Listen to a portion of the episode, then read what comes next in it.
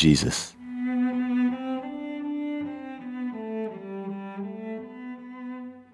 The deeply rooted ties and affiliations between Persians and the Western world, particularly with the Christian communities, can be traced back to our long and fascinating shared history, particularly to an era when there was still no sign of Christ or Christianity.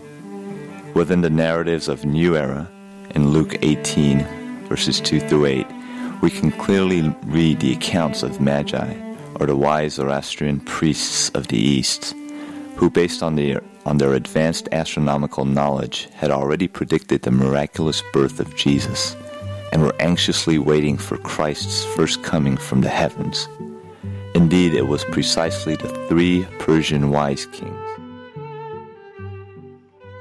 three kings of the Orient, who, despite putting their own lives at risk, and enduring the long journey, went to Jerusalem bearing gifts to baby Jesus, thus also saving his life from the imminent threats posed by the adversaries, King Herod. As Rumi says, any prophet who still dwells in the womb of his mother shall have his bright star already illuminating the world.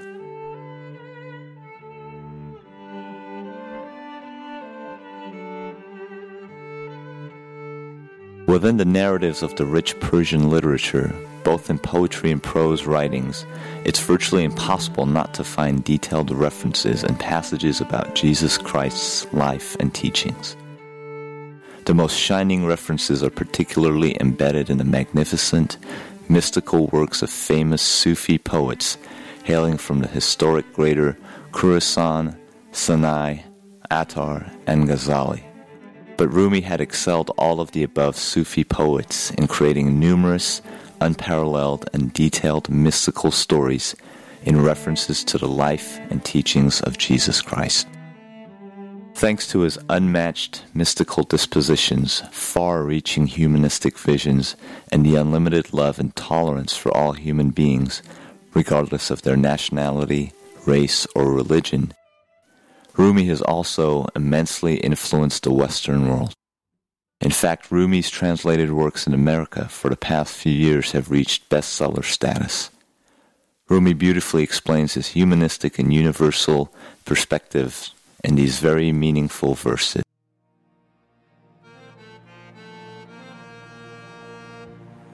What is to be done, O Muslims? For I do not recognize myself. I am neither Christian, nor Jew, nor Zoroastrian, nor Muslim. I am not of the east, nor of the west, nor of the land, nor of the sea. I am not of nature's mint, nor of the circling heavens. I am not of the earth, nor of water, nor of air, nor of fire. I am not of the embryon, nor of the dust, nor of existence, nor of entity. I am not of India, nor of China, nor of Bulgaria, nor of Saxon. I am not of the kingdom of Irakan, nor of the country of Khorasan. I am not of this world, nor of the next, nor of paradise, nor of hell. My place is the placeless, my trace is the traceless. Tis neither body nor soul, for I belong to the soul of the beloved.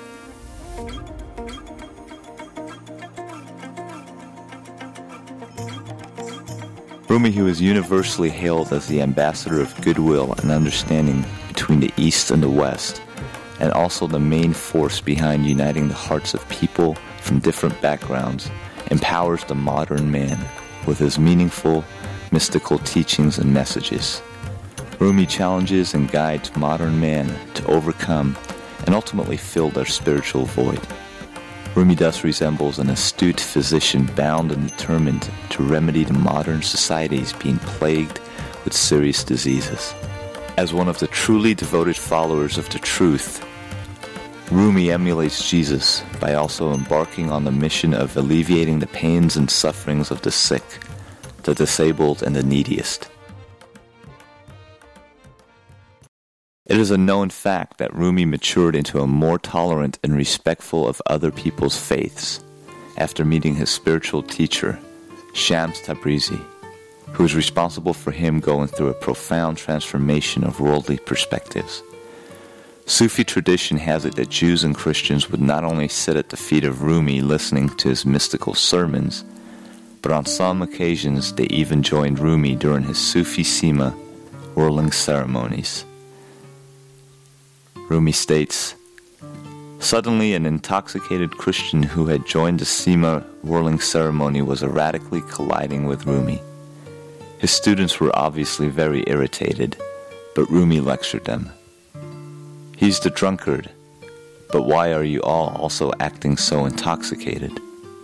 They responded, But he's a Christian. Rumi had shot back, So be it. He's also a creature of the Lord, isn't he?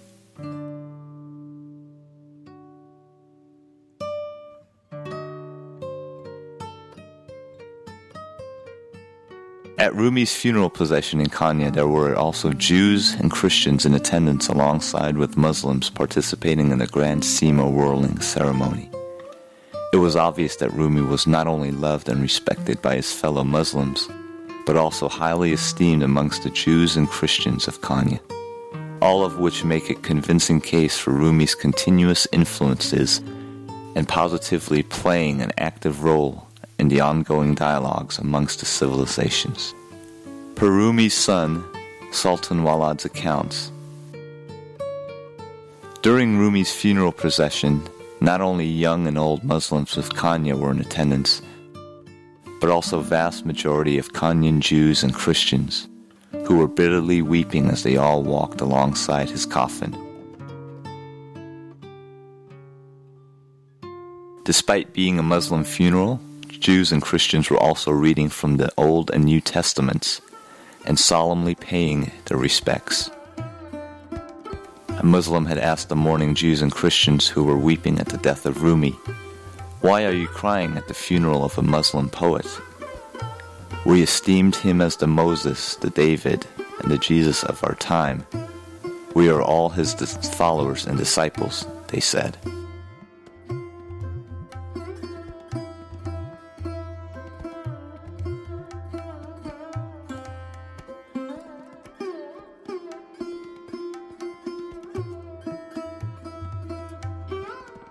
Indeed, Rumi had come into this world to unite and bring peace amongst the people of all nations and religions.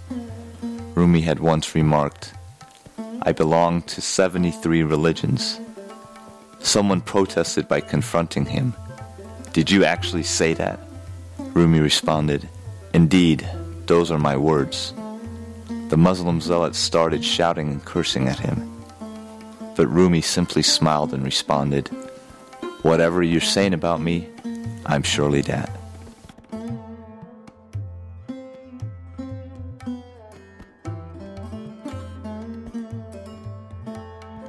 Rumi also mentions the unity of 72 nations and a mystical story containing a metaphorical reference to Jesus dipping a multicolored shirt into a large washing jar and the shirt miraculously turning into a single white colored dress.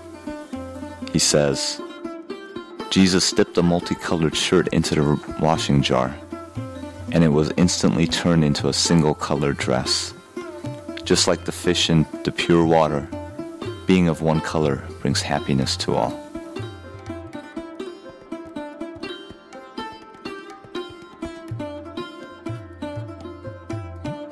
Rumi, who had been truly fascinated by the passages of the Virgin Mary and her beloved Son, Jesus Christ's life, pays a glowing poetic homage to both by detailing Elizabeth's son, John the Baptist, leaping for joy before Jesus and a still pregnant Virgin Mary, while himself still dwelling inside his mother's womb.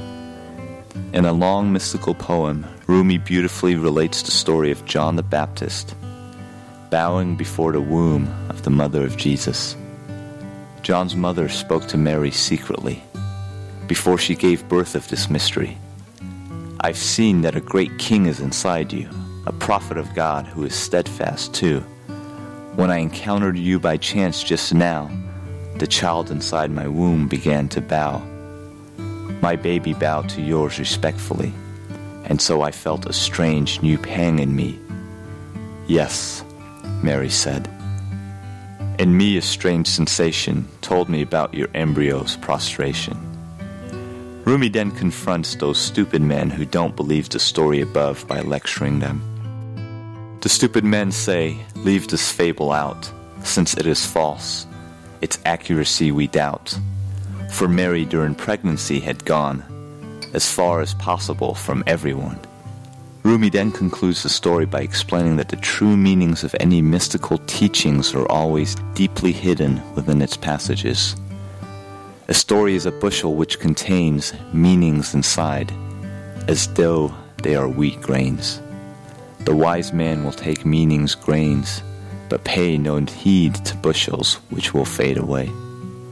The tale about the rose and nightingale is rich in meaning, though it's just a tale.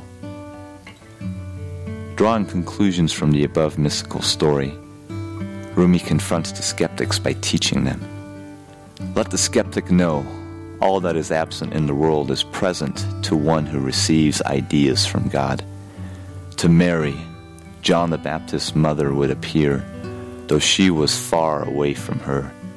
You can see a friend, even with your eyes shut, when you've made the skin a window for spiritual ideas. Throughout Rumi's poetic works, which are embedded with deep mystical teachings, one cannot find any superficial stories or explanations. With his profound vision, Rumi gives a new life to each and every of his mystical stories.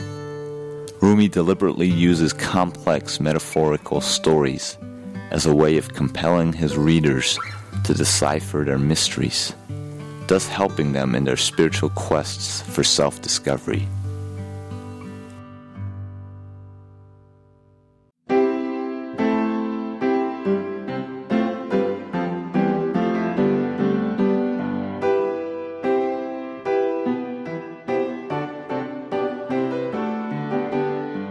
Not despair, my soul, for hope has manifested itself. The hope of every soul has arrived from the unseen. Do not despair, though Mary has gone from your hands, for that light which drew Jesus to heaven has come. Do not despair, my soul, in the darkness of this prison, for that King who redeemed Joseph from prison has come. Jacob has come forth from the veil of occlusion. Joseph, who rent Zuleika's veil, has come. O pain which was grown old, rejoice, for the cure has come. O fastened lock, open, for the key has come. Keep silence, keep silence, for by virtue of the command be that silence of bewilderment has augmented beyond all speech.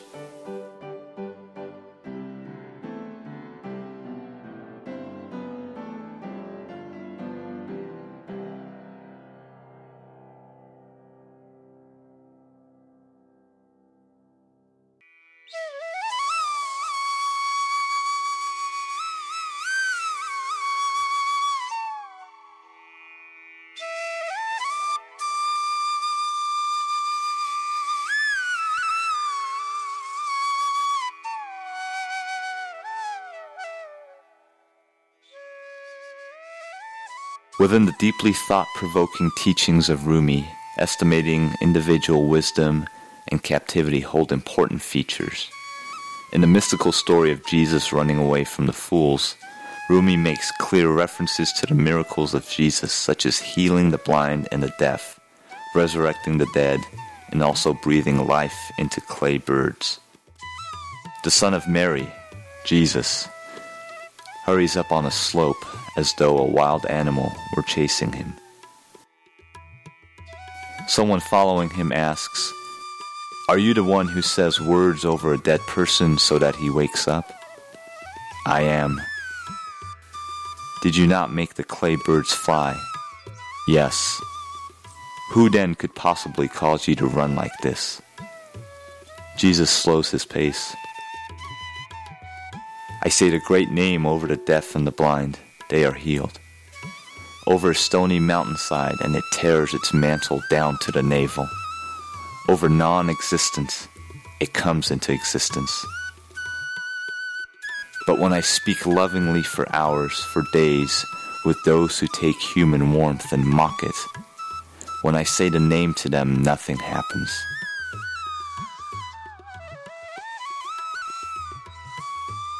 They remain rock or turn to sand where no plant can grow.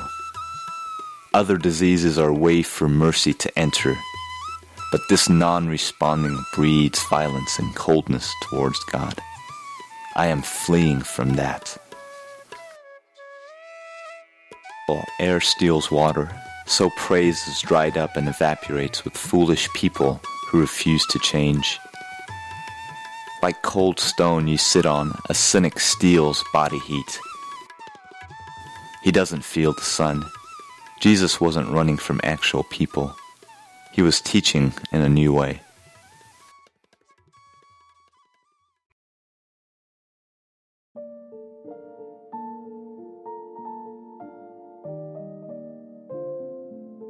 In Masnavi and also throughout his poetic works, Rumi metaphorically uses the donkey as the mortal human body and Jesus as the inner realities and mysteries of human soul. Rumi invites and urges his readers to give up on the superficial body and embrace Christ's blessed soul.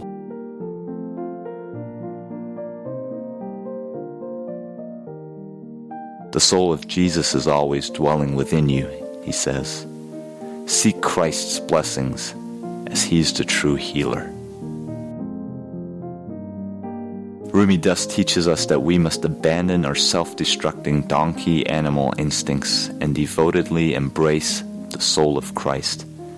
Rumi warns us that failure to do so will result in our descending into the low levels of donkey animals.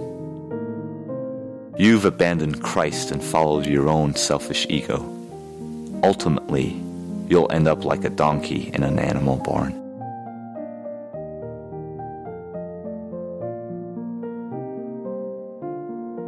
Throughout his vast poetic works, Rumi not only repeatedly mentions the fact that Jesus was a healer, but also insists on the fact that his healing miracles are still needed for the sick and neediest of our times to overcome their lingering pains and sufferings.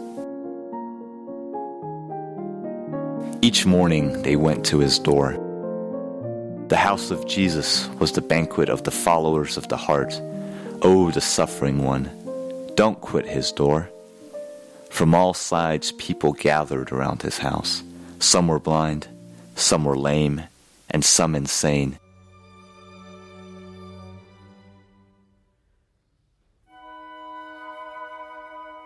The breath of Jesus and Christ's raising the dead are prominently featured throughout the rich Persian literature. Sufi mystics such as Rumi have repeatedly mentioned and used the breath of Jesus as a metaphor to not only awaken the consciousness of spiritual seekers, but also to guide the mystic lovers in their quest for self discovery.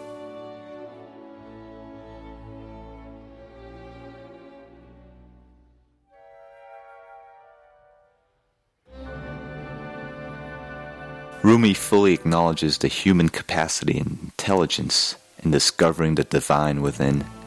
But in Rumi's Sufi mystical teachings, even the extraordinary medical knowledge and science of Galen are worthless in comparison to the miraculous effects of the breath of Jesus.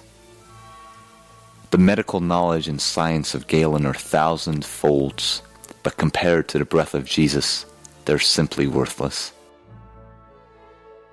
Rumi also helps us to find meaningful ways to overcome the temptations of lust and violence. Most contemporary scholars are also of the opinion that a healthy individual is the one who can effectively control his or her emotions and lust and desire. In a short but very meaningful mystical story, Rumi quotes Jesus to get his message across. A smart fellow once asked Jesus, what is the hardest thing to bear in life? Jesus replied, Oh, my dear friend, God's anger is hardest to bear, since when God is angry, even hell will be trembling like we would. The man asked Jesus again, How can we protect ourselves against God's anger? Jesus replied, Abandon your own lingering anger.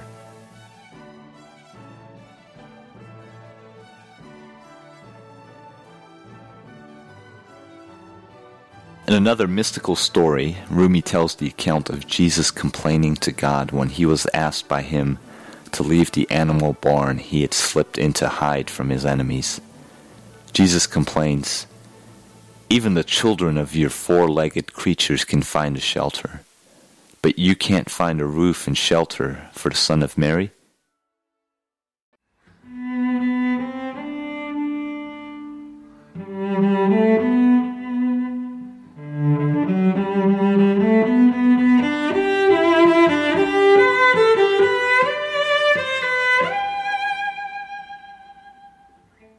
Rumi mentions in his prose works Fihe Mafi, or Discourses of Rumi, the fact that Jesus was always smiling and laughing, while John was always weeping and crying. One day, John asks Jesus, Aren't you afraid of the wrath and anger of God that you're always smiling? Jesus responded, Are you ignorant of the Lord's mercy and kindnesses that you are always weeping?